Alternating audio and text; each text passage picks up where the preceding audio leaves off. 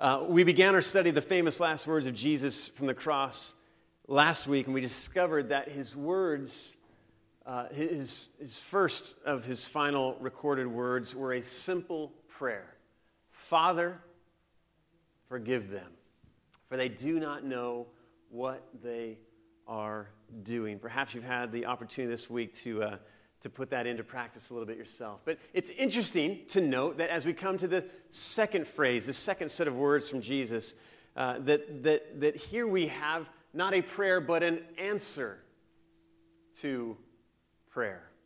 Now, we might have anticipated it.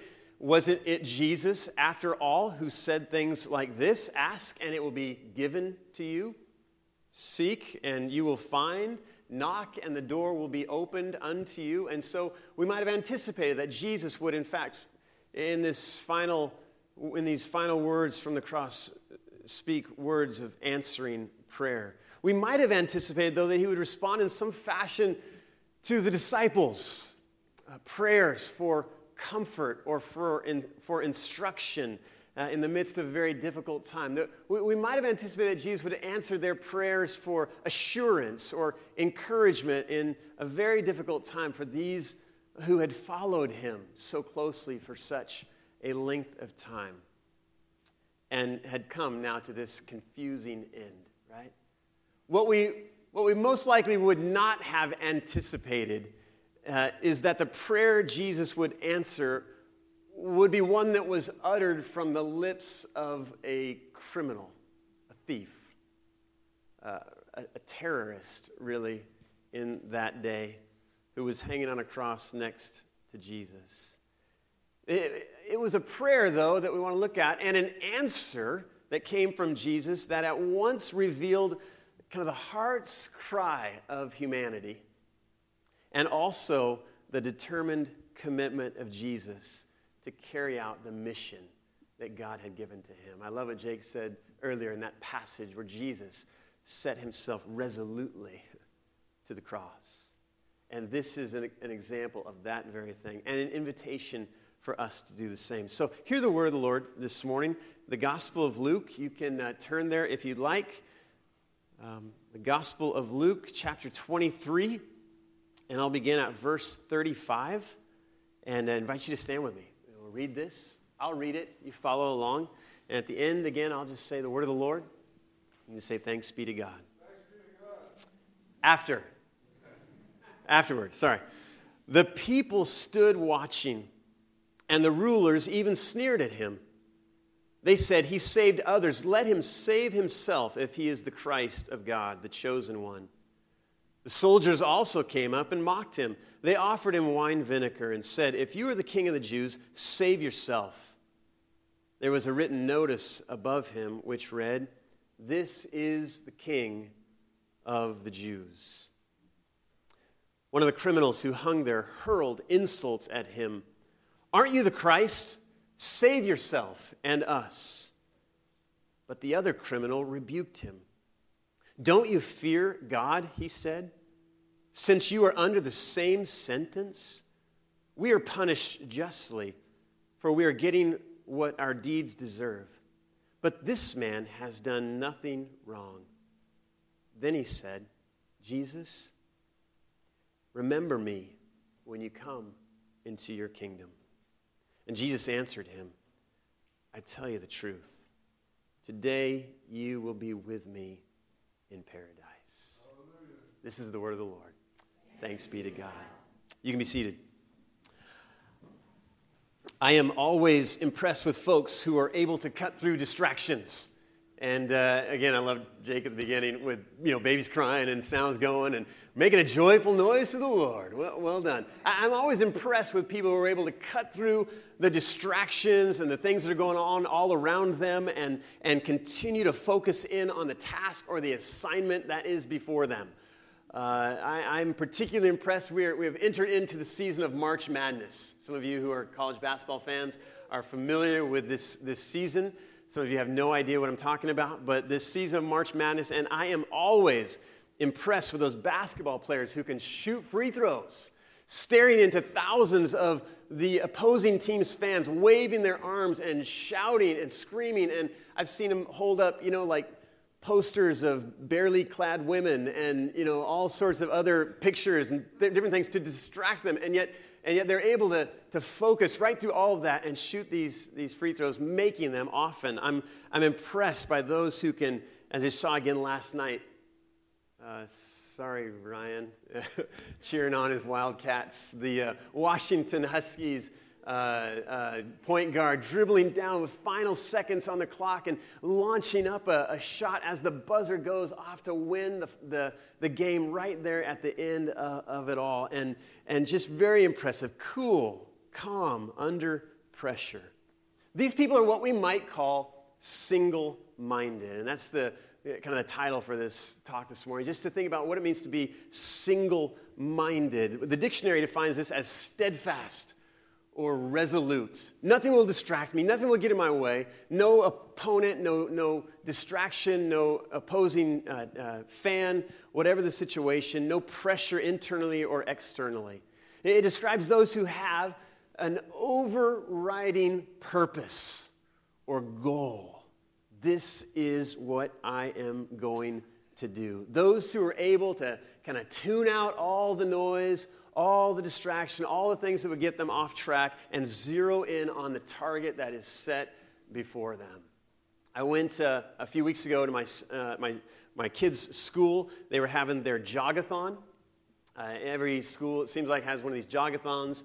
I know that my kids have hit up many of you, and you've been hit up by others to raise money for these jogathons. And they set up a track. Usually it's a little bit smaller than a regulation sized track.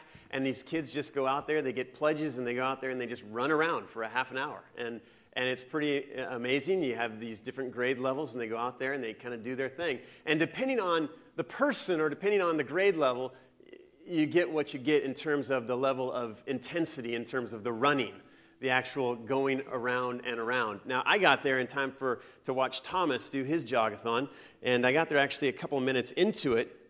Um, but I was stopping by, you know, just to be an encouragement, just to kind of cheer them on a little bit, you know, and the teachers and the, the, the staff and the parents and, and everybody that was part of that thought I uh, better be um, there to, to see what was going on. What I found was my little boy, seven years old, was single mindedly pursuing his goal of running 50 laps. Now, again, it's a kid sized lap, so this it wasn't, you know, like 12 miles or whatever that we're talking about there.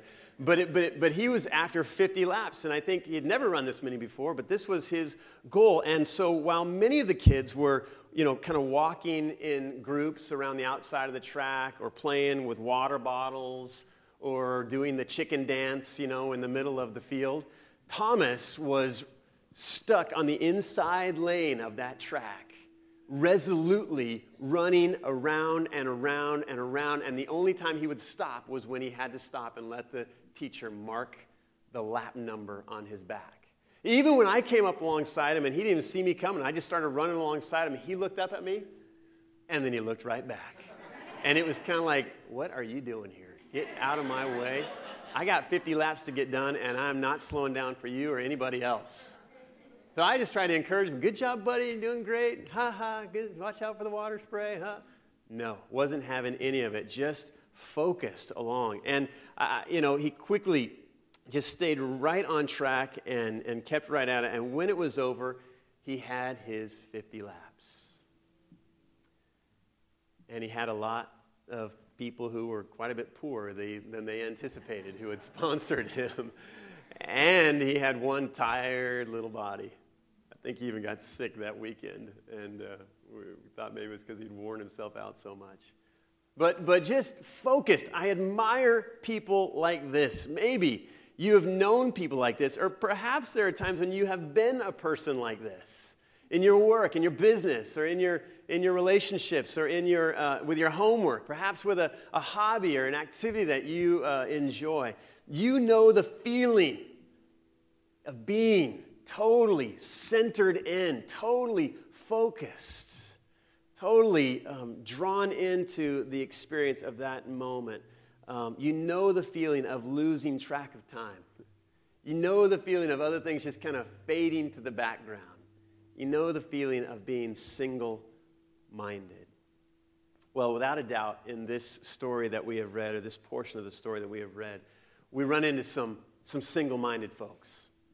Some, some folks who are, who are going in one direction, who have one thing on, on their mind. Uh, interestingly, Karl Barth, one of the great theologians of the 20th century, he, he spoke of this story and he, and he called it this. He said, this is, um, he suggests that this scene makes up the very first Christian church. That was an interesting uh, perspective that I want to just kind of spend some time with for a moment here. We might call it the first church of the cross. Um, and his point was that had Jesus not said that where two or three are gathered, there am I also with them. And so here are two gathered on this, these opposing crosses with Jesus there in the middle. And uh, some, have, some, in fact, have suggested that this scene as it plays out is as church, really, as church gets. It's interesting to, to think about it. Sadly, among this church's membership, there was one who was single mindedly devoted to going the, the, opposite direction of who Jesus would have wanted him to be and who uh, uh, a person of faith would have been. He, he, had, he, he was uh, appearing to be in it only for himself. And this is the, the, the thief who didn't you know, respond to Jesus. Um, he had come to church, but things weren't getting any better.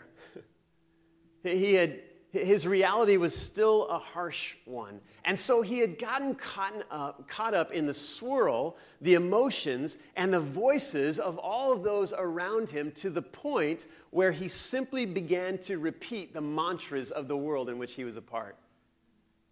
Do you see how maybe this relates a little bit to some folks in the church even today? His mantra was different than any of ours. Perhaps we wouldn't say necessarily, Aren't you the Christ? Save yourself and us. But maybe it's not too far off. You're Jesus, aren't you?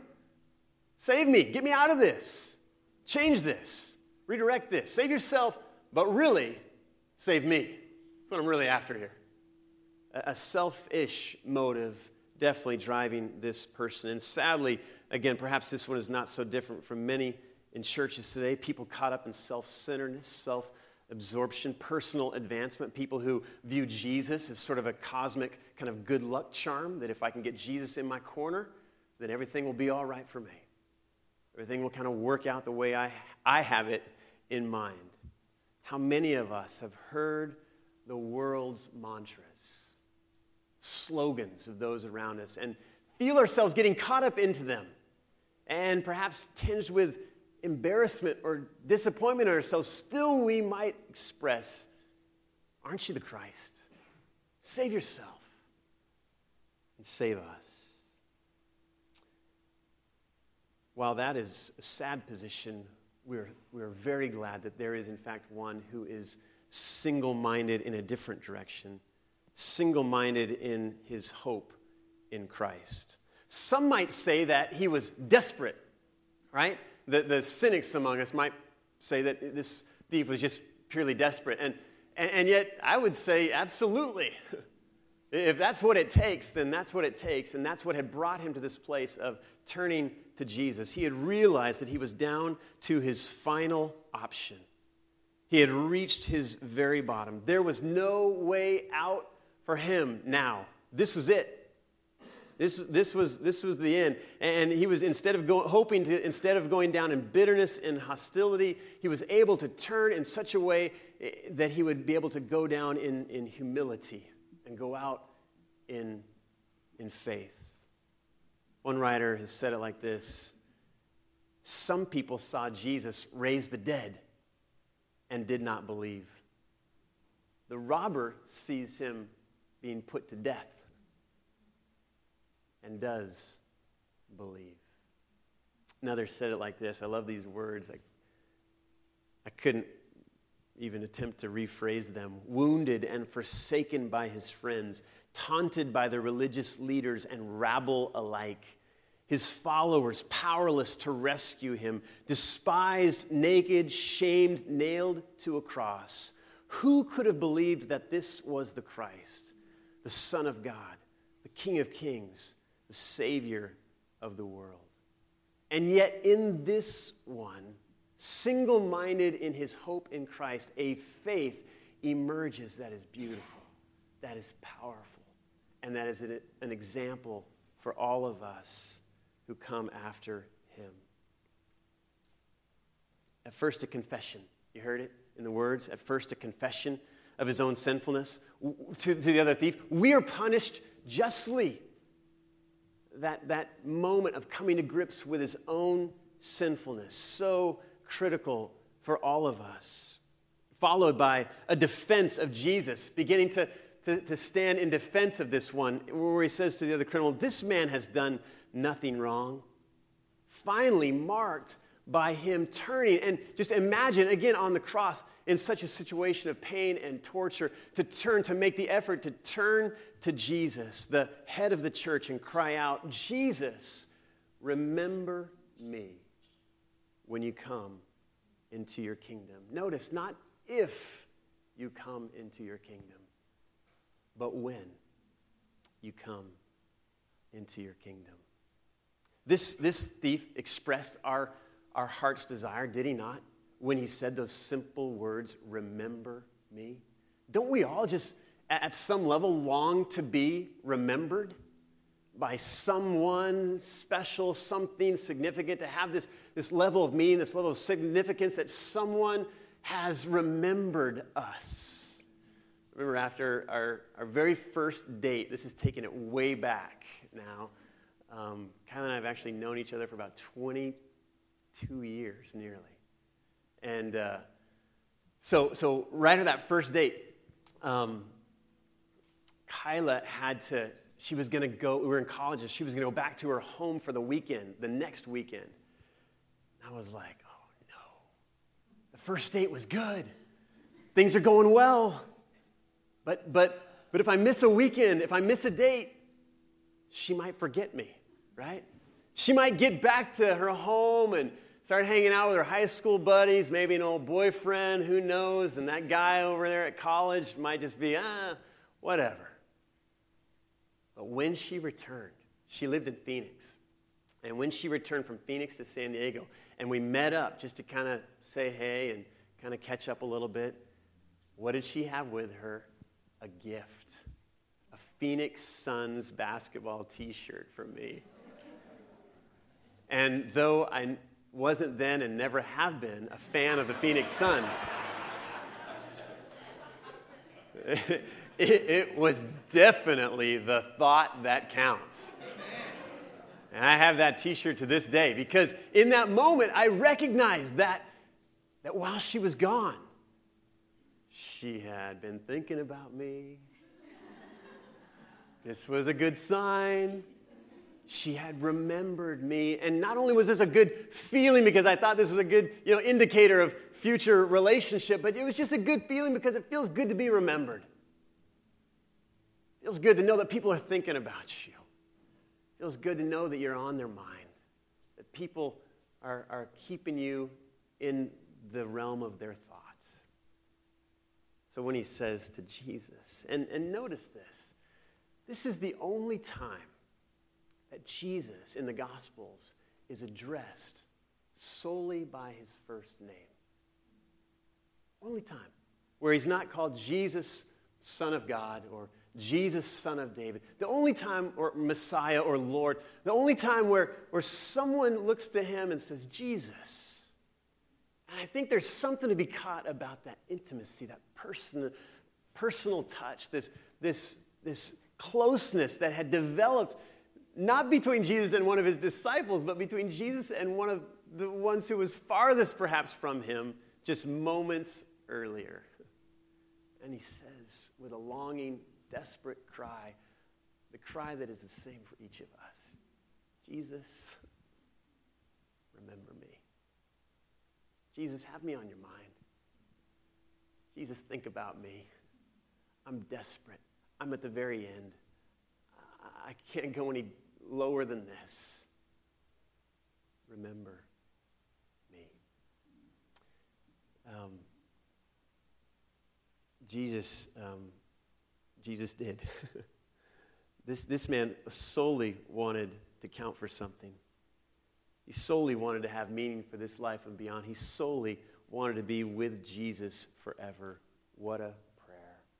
A single minded hope in Christ. Singly minded in your hope in Christ today? Have you come to that place, really? Can't go any lower, can't go anywhere else.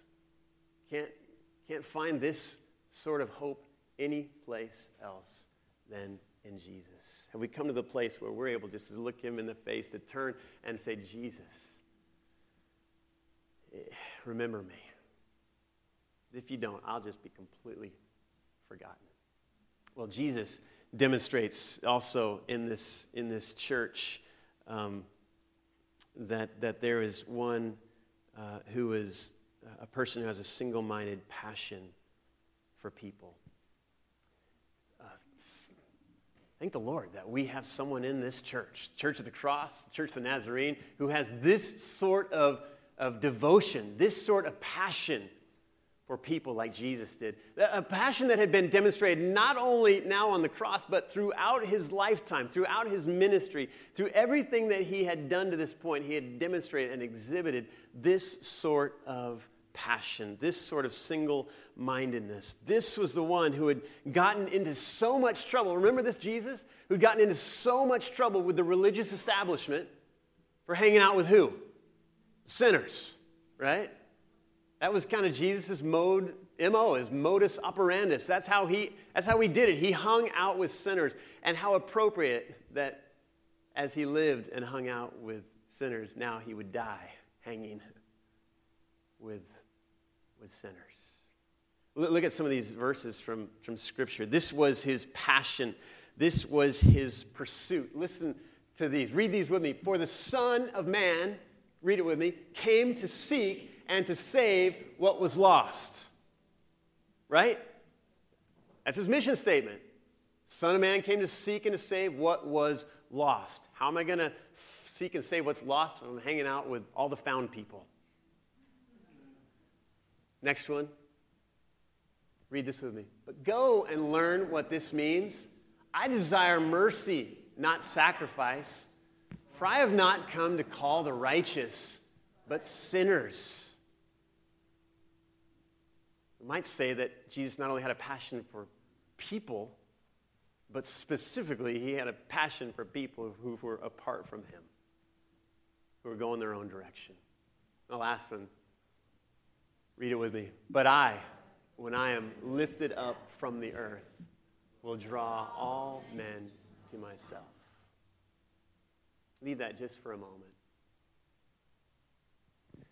Look at it. Is this not exactly what is happening in the scene in which we're looking at today? it says in the Gospels that he said this referring to the way in which he would die. And is this, in fact, not what is happening as he is lifted up? Is he not drawing this thief? And in a more veiled sense, all of those around him to himself. This is just what he does.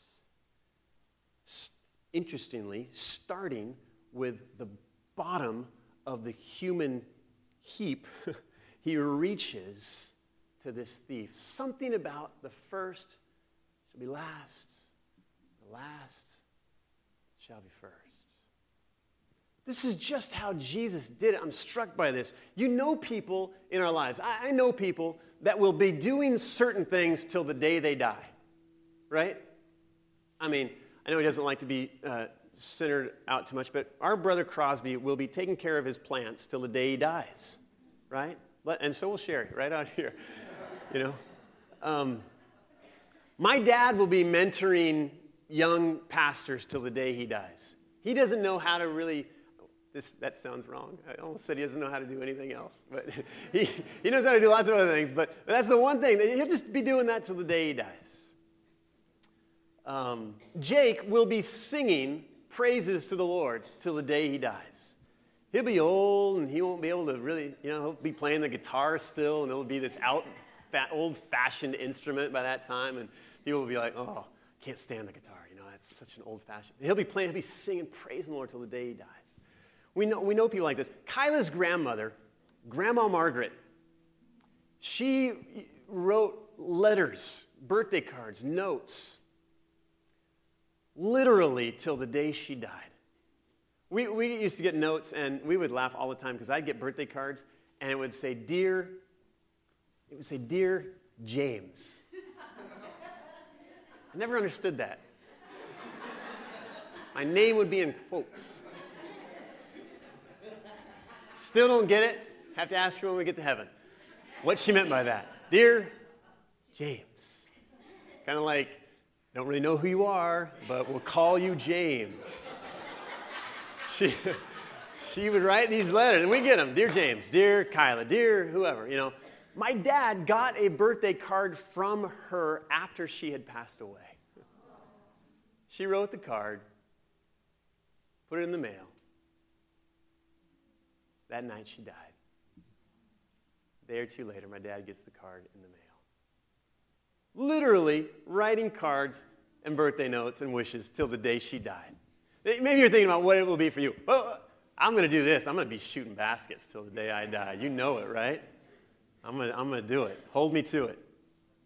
We're going to be doing different things till the day we die. This is what Jesus did till the day he died.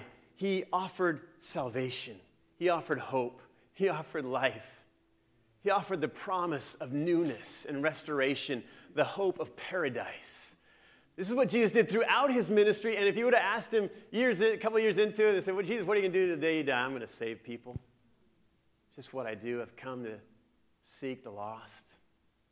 Come not to call the righteous, but sinners. It's just what I do. But Jesus would have to say, It's just what I do. This is the kind of Jesus that this statement reveals to us that we are dealing with here. Because he responds to that thief at the end of his rope, the, the last chance. This is the last stop for the thief. Oh, truly, I tell you. Make no mistake about it. Take this one to the bank. Today. You know, some people say that thief was probably hoping that, you know, he said, when you come into your kingdom. So maybe the thief was kind of thinking, you know, down the road, whenever that might be in, you know, years or centuries to come, or however that works in the future, in the messianic reign, if you're going to come back and establish that someday, would you just, you know, keep me in mind and make all that work out for me? And Jesus, isn't it just like Jesus to go beyond our prayer requests with something so much bigger and so much better? So much beyond anything that we could ever even know to pray? Do you remember when you come into your kingdom? Oh, I'll do you one better. Today, you'll be with me in paradise. Now, there's been lots of, maybe when I read this earlier on, you're like, ooh, maybe he's going to get to what is paradise? Lots of uh, debate, lots of uh, argument, even disagreement about how this all works out what's paradise, what's heaven, what's the intermediate state, what's, you know, when Jesus returns, what happens after we die. And we could go into a long discussion about what that means. And I'm glad to enter into that with you some other time. But today, can I tell you this? Focus not so much on that word, but on this other one where he says this I tell you the truth, today you will be with me. Me. Because I have this sense, my friends, that whatever paradise is, however it relates, uh, that, that it entails being with Jesus. And so the promise wasn't to some elusive garden type beautiful setting uh, necessarily, but the promise was today you're going to be with me. And that's the promise that we are all invited to grab hold of as well today. If it was good enough for the thief, good enough for me. Amen? Amen. So here's the deal a single minded, um, a single minded passion for people uh, elicits, I hope and anticipate, a single minded response from each of us. A single minded. Jake spoke about it. We've entered into this season of Lent. Uh, we, we don't talk about it too much. We put the nice cloth up there and we talk about this nice journey to, this, to Easter and the celebration of, God, of Christ's resurrection we don't, you know, kind of do a whole lot more with it than that. except talk about it, keep it before us, because we kind of recognize that what we do here in this season, we ought to kind of be doing a lot of the time as well. And so it's not the only time of the year where we are to express our devotion to Christ. and yet, this is a, this is a particularly meaningful and, and momentous, perhaps, opportunity for us to, to focus in, to kind of eliminate some of those distractions like we've talked about and like we know so real in to be in our lives. To, to, to let those fade to the back, let the noise quiet, and let our, our centering on Jesus become so much a part of who we are in these days as a part of uh, carrying over into all the days of our lives. And so, with the thief, can we strain and struggle and whatever it means to look to Jesus? That's the greatest invitation today. Look to Jesus. Don't look in these days to your own good works. Don't look to your church attendance. Don't look to uh, the, the nice things that you've done. Here's a trick don't even look to how great your faith is. Don't, don't even count up just how much you're not depending on your good works. Let all those things just kind of fall to the side and, and, and look to Jesus. Remember me. Remember me, Jesus. There's nothing he longs more to do than that. And could it be that even today, and in the next 40 days, and in the days to follow even after that, we might know what it is to be with Jesus in paradise, even now. Let's pray.